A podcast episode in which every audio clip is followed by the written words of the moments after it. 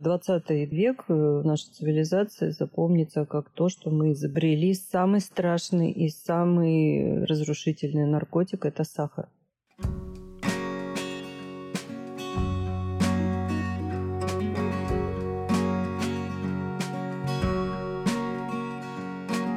Всем привет! С вами подкаст «Мы родители. Миссия выполнима». Наш проект мы делаем для людей, у которых уже есть свои дети, то есть, собственно, родителей – и для нашего внутреннего ребенка, субличности, которая придает нам легкость и игривость, помогает осваивать новое и в то же время часто бывает самой травмированной из-за разрыва доверительной привязанности в детстве. Родительство – отличная возможность осознанно давать внимание и себе, и детям. Здорово, правда? Миссия выполнима. Марина Витальевна Лазовская, или МВ, как ее зовут все в нашем пространстве, врач-психотерапевт и автор контента проекта, и Яна, куратор проекта и мама двоих детей – записали новый эпизод с вопросами о детях младшего и среднего школьного возраста, о трудностях взросления и о том, как иногда наша субличность ребенок, кстати, это по Эрику Берну, конфликтует с нашими же биологическими детьми, потому что ей не достает внимания. Постоянные слушатели знают, что каждый выпуск подкаста мы пишем во время онлайн-трансляции, доступной всем. Попасть на интерактивное шоу можно каждую пятницу в телеграм-канале «Не психуй». Активная ссылка в описании выпуска. Первый вопрос касается моего старшего сына. У него есть разные виды аллергий, и я замечаю, как э, в последнее время многих людей вокруг беспокоит вот эта вот напасть. Я не помню такого в своем детстве. Скажите, пожалуйста, есть ли здесь какая-то связь с психикой? И как вы считаете, от чего в наше время, если я не ошибаюсь, в своих наблюдениях так много проявлений этого? Ну, я думаю, что ты не ошибаешься, потому что здоровье детей, как, собственно, и здоровье людей, неукоснительно ухудшается. Это парадокс. С одной стороны, растет технологическая часть э, медицины, фармакология, химическая часть бурно развивается, предоставляя огромное количество возможностей, тех, которых раньше не было. А с другой стороны, люди, поскольку у них на все случаи жизни есть таблетка, ну, условно говоря, да, люди и так-то раньше не особо занимались профилактикой, ну, то есть заботились о том, чтобы не заболеть, потому что с времен Древней Греции, Рима все время повторяют, напоминают, но мы все меньше хотим это слышать, что профилактика это, в общем-то, и есть основа здоровья потому что болеть это дорого, муторно и долго, а профилактика, которая входит именно как часть жизни, как ну, вот, гигиена ежедневная, она занимает мало времени, но дает очень хорошие такие, уверенно хорошие результаты, которые не девальвируются. Но поскольку эта часть нашей заботы о себе постоянно умалчивается, и есть люди, которые вот их называют так полуиронично зожевцы, которые за здоровый образ жизни. И вот, собственно, считается, что это вот их какая-то такая развлекуха, остальным это не надо. Ну, я не зожевец, я врач, поэтому для меня профилактика – это совершенно реальная такая вещь, рабочая. Ну, и ты знаешь, я думаю, вот некоторые, я вижу, наши слушатели знают, потому что проходили этот курс. 12, уже 13 лет назад я сделала курс «Жизнь на ладони», который как раз помогает освоить 5 алгоритмов профилактики и заботы о здоровье. Безусловно, это не панацея. Быстро и всем только общий наркоз помогает.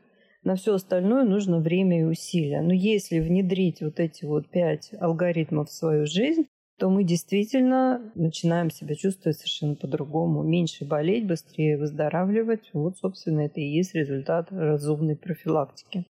И поскольку этим не занимаются родители, этим не занимаются дети. Откуда взяться у детей, у детей каким-то привычкам, если они их не увидели в семье? И, соответственно, об этом уже все говорят, что раннее знакомство детей с антибиотиками по поводу любого чиха, который врачи так щедро назначают, оно, собственно, приводит к тому, что бактериальная микрофлора она очень быстро приспосабливается, мутирует и, в общем-то, становятся антибиотики, сколько их не изобретая, они становятся все менее эффективными. И ученые по этому поводу регулярно бьют тревогу.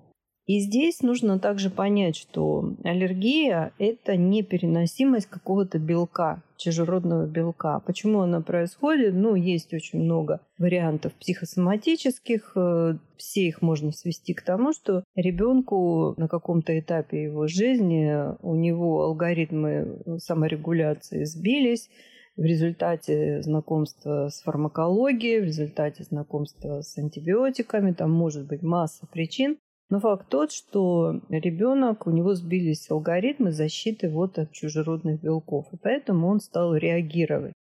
И действительно, я сейчас смотрю вот на детей и вижу, что ну очень у многих, я даже спросила у старшей внучки, я говорю, у вас в классе есть еще дети с аллергией? Она говорит, да полно.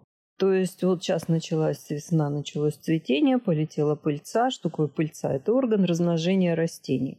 А что такое орган размножения? Это белки. И поэтому дети начали чихать, кашлять и тереть глаза. В общем, эта ситуация связана, если обобщить, вот так подвести итог, она связана с тем, что очень часто ребенку помогали при помощи фармсредств справляться с какими-то заболеваниями. Не всегда эти фармсредства были нужны, но ребенок их принимал. У нас в организме никогда ничего не будет работать, если идут поставки извне. Не будет он сам ничего этого вырабатывать. Есть поставка извне, значит, он будет этим пользоваться. Поэтому повышается чувствительность, реактивность и нарушаются алгоритмы вот этого иммунного ответа. То есть э, гиперчувствительность, она как раз является результатом того, что ребенок у него нет не наработано собственных алгоритмов реакции и погашения этой реакции на чужеродные белки. Ну, все знают, да, что я педиатр по медицинской специальности, и нас уже с третьего курса настраивали так, что ваша главная задача врачей никогда не встретиться с прокурором. Поэтому банальный бронхит у ребенка можно вылечить путем отхаркивающих средств, припарок, маминого внимания, массажей, компрессов можно вылечить банальный бронхит у ребенка. Но потом такая зловещая пауза. Вы обязаны назначить антибиотики. Почему? Потому что вы не знаете эту маму. Она скажет, да, врач сказал, фигня какая-то, даже антибиотиков не назначил, поэтому давай ты вот сам там болей как-нибудь, выздоравливай, без всяких вот этих вот народных средств. И ребенок может э, получить осложнение. С мамы взятки гладкие, а вас поведут к прокурору. Поэтому вот эта гипердиагностика, у нас даже есть такое высказывание, врач должен перебдеть, чем недобдеть. Вот эта гипердиагностика и гиперназначение фармсредств, оно как раз вот и приводит к тому, что лечение становится все более легким, но никто не думает о последствиях. Ну и, конечно, если взять э, то, чем питались мы, ну даже ваше вот поколение, миллениалы, и чем уже питались ваши дети, зумеры и альферы, ну понятно же, да, что сахара стало намного больше. Они что так не искажают внутренние алгоритмы саморегуляции, как избыток углеводов. Об этом уже все знают, но никто не хочет об этом ничего знать. Вот такая парадоксальная ситуация. Поэтому дети получают слишком много углеводов. Я не буду сейчас говорить про ГМО, про микропластик. Это нас заведет в очередной какой-нибудь такой неприятный тупик. Просто вот хотя бы только одно. Детям с аллергией, это я вот помню, как сейчас, то есть у нас аллергология была очень широко представлена. Плюс я еще два года, пока поступала в институт, работала на кафедре, которая вот как раз занималась инновациями в области аллергологии. И у меня это все так достаточно живо, потому что очень хорошо отпечаталось. Первое, что нужно делать э, у детей с аллергией, это снимать их вот с этой сахарной иглы. Вот буквально снимать. Почему? Потому что они не хотят сниматься. И родители тоже этого не хотят. Почему? Потому что очень просто дать ребенку углеводы, быстро его накормить, удовлетворить его потребности, чем думать, а как это сделать по-другому. Потому что все уже от этого отвыкли. Это сложный, муторный процесс. Он сопровождается, как правило, драмой. Но по-другому начать э, курировать вот эти аллергические проявления не получится. Потому что это мучительное состояние, это состояние, которое мешает ребенку и думать, и развлекаться, и настроение у него портится, потому что ну, сопли, чих и красные глаза – это только внешние проявления. А внутри весь иммунитет пашет на то, чтобы все это прекратить. Он реально считает, что идет война с каким-то белком, и он обязан этот белок уничтожить и будет бороться, пока сможет. Поэтому ответ, как всегда, мой вам не понравится, но тем не менее, если есть понимание, что происходит, и есть понимание, как это можно изменить, значит, это нужно менять. Да, здорово как. У меня первая фраза, которая сейчас приходит на ум, терпение и труд, все перетрут. Да, совершенно верно. Просто, опять же, родители хорошие, честные. Ну, вот я знаю тебя, ты очень такой ответственный родитель. Но мы настолько привыкли легко справляться с любыми проблемами, связанными со здоровьем, потому что таблетки, таблетки, таблетки, что как только нам начинают говорить, что легкий путь всегда ведет к проблемам, а сложный путь – это путь, который ведет к здоровью, нам очень не хочется выбирать сложный путь. Очень не хочется. И это тоже нужно понимать, что вот это внутреннее сопротивление это то, что будет сопровождать вот этот процесс перестройки. Да, для меня сейчас прямо открытием было, если правильно я поняла, что каждый раз, когда на ребенка наваливается приступ аллергии, и я начинаю спасать его медикаментозно, я не помогаю ему в результате, а получается не даю организму то, что ему нужно. А вывод сделала для себя такой, что начинать надо опять же с себя, со своего образа жизни и тем самым подавать пример своему ребенку. Да, и самое неприятное, что предстоит родителям и детям, это удалить вот этот вот наркотик из дома. Потому что 20 век э, наша цивилизация запомнится как то, что мы изобрели самый страшный и самый разрушительный наркотик – это сахар. Магазин возможностей – это подборка курсов школы самосоздания, инструментов на научной основе с учетом знания и понимания алгоритмов жизни. Каждый курс – устойчивая инвестиция в изменчивом мире. Они не портятся и не устаревают. Курсы и инструменты качественны, эффективны, уникальны и долговечны. Они проверены на практике и показывают высокие результаты. А еще адаптируются под владельца и развиваются вместе с ним. Выбирайте курс, пользуйтесь возможностями, живите лучше. Активная ссылка в описании выпуска. Я, наверное, подойду к следующему вопросу, который, мне кажется, тоже очень важен в плане здоровья. У меня есть такое наблюдение, что моей младшей дочери очень нравится находиться в саду. И есть интуитивное чувство, что это из-за того, что там есть распорядок дня и режим, когда все упорядочено, понятно, и она знает, что будет следовать зачем. И у меня возник такой вопрос. Если, допустим, в семье нету такого режима и все в свободном, в основном потоке, стоит ли, столкнувшись вот с тем, что ребенку это важно, нужно и нравится, менять уклад семьи? Ну, я думаю, что ты сама ответила на твой вопрос. Я слышу по интонациям, что ты улыбаешься, значит, ответ ты уже знаешь. Терпение и труд. Да, ответ такой, да, Почему? Потому что э, хуже, чем непоследовательность и неопределенность, на детей, особенно маленьких, не действует ничего. Последовательность и определенность, режим дня, распорядок дня. Это очень важная часть э, детской жизни. Так вот, по выходу из детства дети, которые были слишком жестко заорганизованы, и дети, которые жили вот так вот, как цветы просто на свободном выгуле, одинаково плохие. Потому что жесткая заорганизованность не оставляет ребенку свободы и загоняет его вот в этот бесконечный футляр, ящик постоянных долженствований, где он просто теряет связь с самим собой.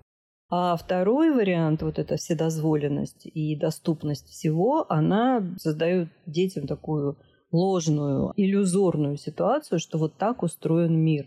Что мир – это вот бесконечное выполнение моих желаний, и все, что я хочу, ну, собственно, понятно уже, к чему я веду, оно создает вот такой нарциссический склад личности, где мы же не знаем, какую получил этот конкретный ребенок генетическую компоновку.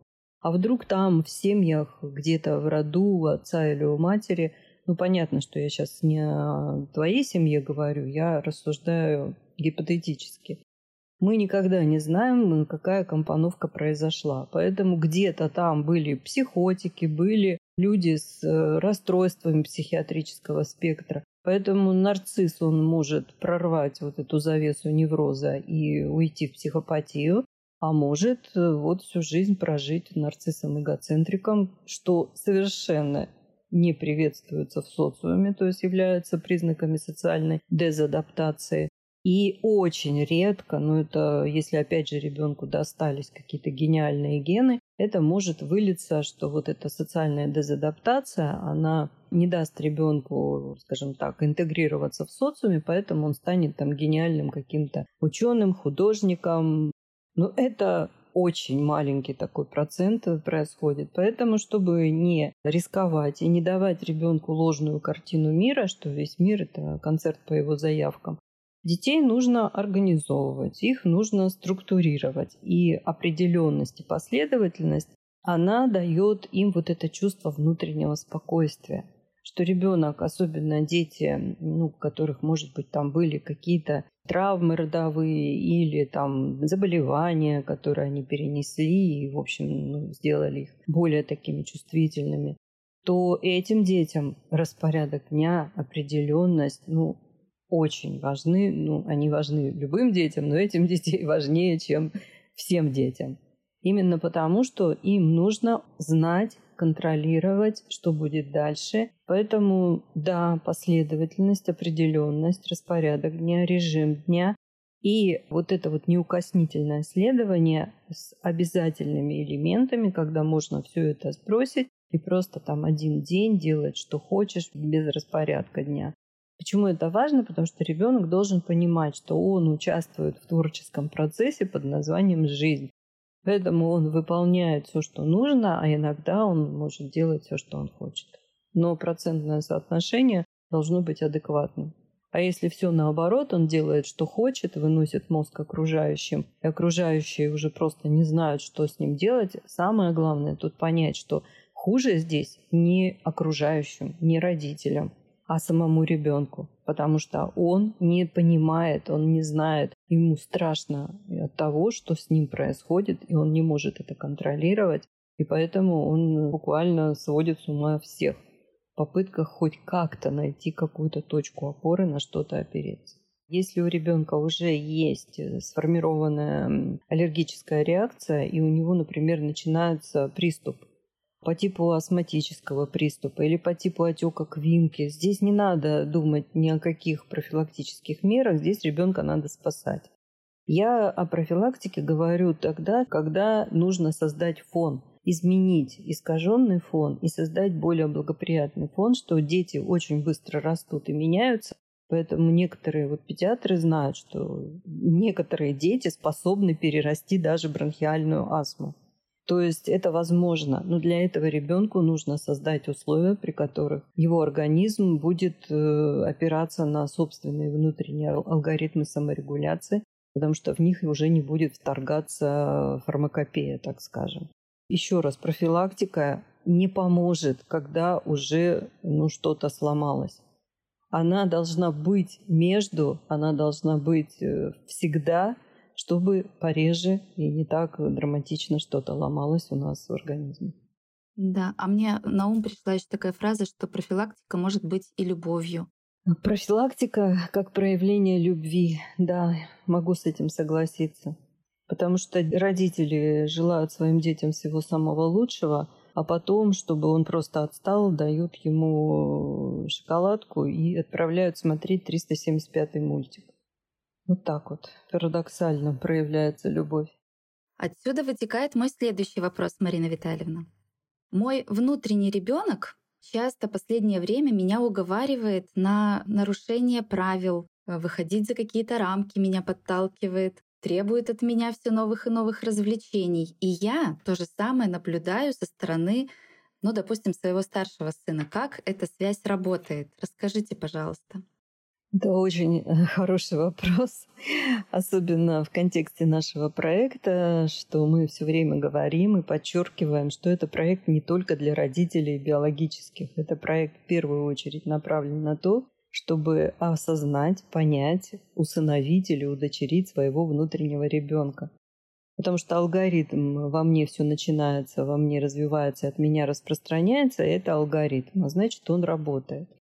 Поэтому если внутренний ребенок родителя не в порядке, если он замученный, истощенный, дефицитарный, ему мало достается ласки, любви, внимания и поддержки, то есть это понятно, что это эго-состояние, то есть один из наших социальных представителей. А социум начинается там, где появляется плюс один человек.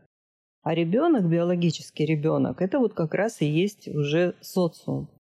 И тогда внутренний наш ребенок, наше эго будет конкурировать и будет, ну, скажем так, недоброжелательно относиться к биологическим детям.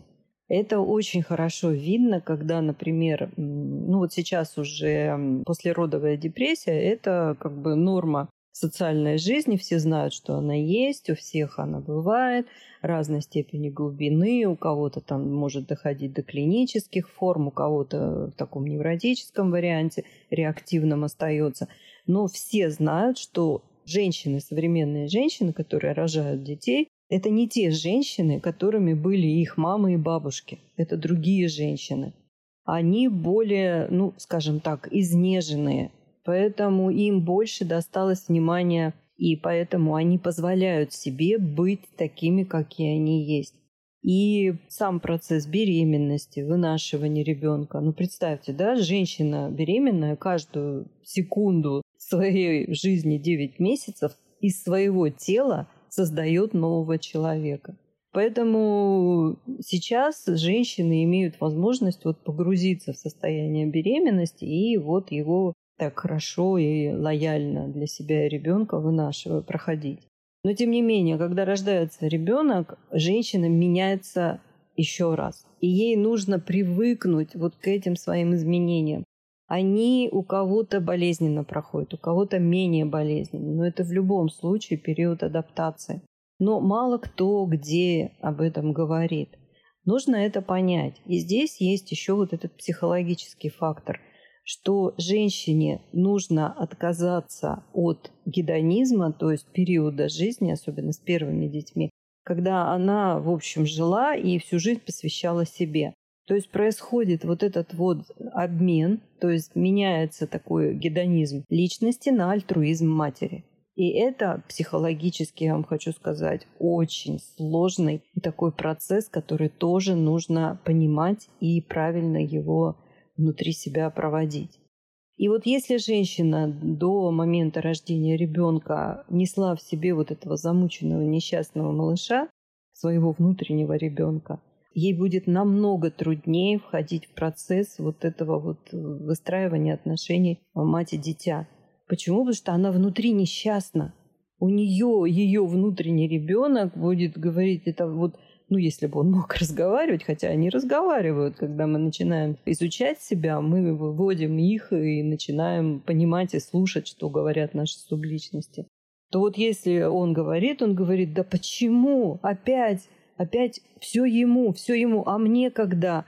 И начинается саботаж. То есть женщина устает, но она устает намного больше, если она дефицитарна, и у нее нет вот этого внутреннего наполнения источником энергии, потому что у нее собственный ребенок несчастен. Он не получает ничего, от него все время только что-то требует.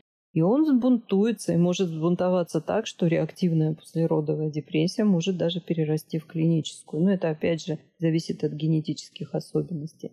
Поэтому если ты, теперь я подхожу к твоему вопросу, если ты понимаешь, что твой ребенок ожил, а он у тебя сто процентов живой теперь, ты его признала, ты его увидела, ты его удочерила, и он теперь всегда с тобой. И тебе хочется вот за все годы компенсировать все годы его забвения, тебе хочется дать ему свободу, дать ему свет. И он тебе дает разные предложения. Хочу это, хочу это, хочу это. А тут у тебя двое детей, которые тоже имеют, ну, во всяком случае, старшие дети, они уже имеют тоже такую субличность, и происходит тоже резонанс. То есть мать, которая открыла в себе субличность ребенок, она лучше понимает своих детей. Почему? Потому что происходит резонанс. Зеркальные нейроны работают, мы лучше понимаем, что вот сейчас надо ребенку дать отдохнуть. Нужно вот просто аннулировать весь распорядок дня и дать ему на сутки просто выгулиться. Откуда она это узнала? Да потому что она понимает, что ее внутреннему ребенку тоже нужно иногда давать свободу. Давать вот эти периоды вседозволенности, ну, контролируемые, конечно. Поэтому, если ты лучше начинаешь понимать себя, возвращаемся к алгоритму, во мне все начинается, во мне развивается, от меня распространяется, мы начинаем лучше понимать своих детей. И у нас с ними выстраивается такая взаимная доверительная привязанность. То есть понимать, что происходит с ребенком, и экстраполировать это на себя. Понимать, что происходит со мной, и видеть, что это нужно и детям. И поэтому вот эта вот доверительная привязанность, она развивается и помогает в обе стороны.